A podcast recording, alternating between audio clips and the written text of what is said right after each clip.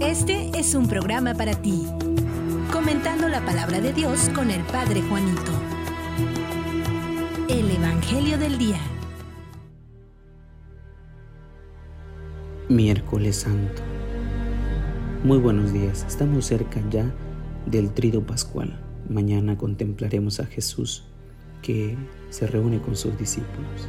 Hoy, el Evangelio de Mateo capítulo 26 versículos del 14 al 25 nos recuerda que el amor del amigo puede pasar a ser el amor del enemigo, porque cegado por su soberbia, por su ensimismamiento, por guardarse todas las cosas en su interior y en su cabeza, Judas había cegado del amor del amigo para pasar a ser el amor de un enemigo que busca la hora para entregar a su maestro este maestro va a sufrir.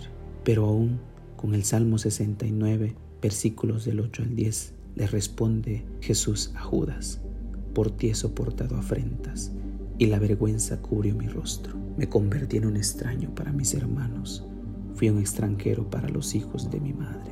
Jesús le enseña a Judas a que él, a pesar de todo, no ha cambiado su interés, ha querido ser siempre su amigo ha soportado todo por él, a pesar de que se ha convertido en un extraño. Ahora Jesús va a hacer de tal modo que el discípulo, Judas, pueda encontrar misericordia de Dios a través de la cruz del Señor.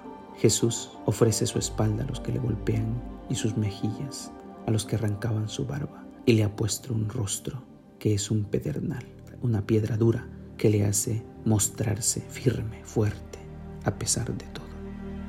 Jesús, a pesar de todo lo que hacemos, de todo cómo lo hacemos, Él se mantiene firme en su amor y no cambia. Seamos como Jesús, que a pesar de las tribulaciones y faltas de esta vida, no se cae, se mantiene firme, fuerte.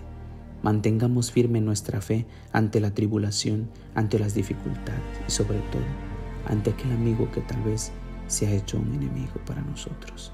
Más le valiera no haber nacido. Es el grito desesperanzado de aquel que ha fallado.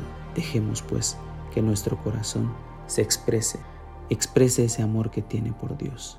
Dejemos que el amigo, aquel que tal vez nos ha traicionado, tenga su perdón en Dios y también en nosotros. Y que nosotros, aparte de solo perdonarlo, que ya es bastante, podamos complementarlo con orar por ellos, con orar por él o ella y hacer que Dios pueda tener misericordia de sus faltas. Que tengas un hermoso día. Feliz miércoles santo.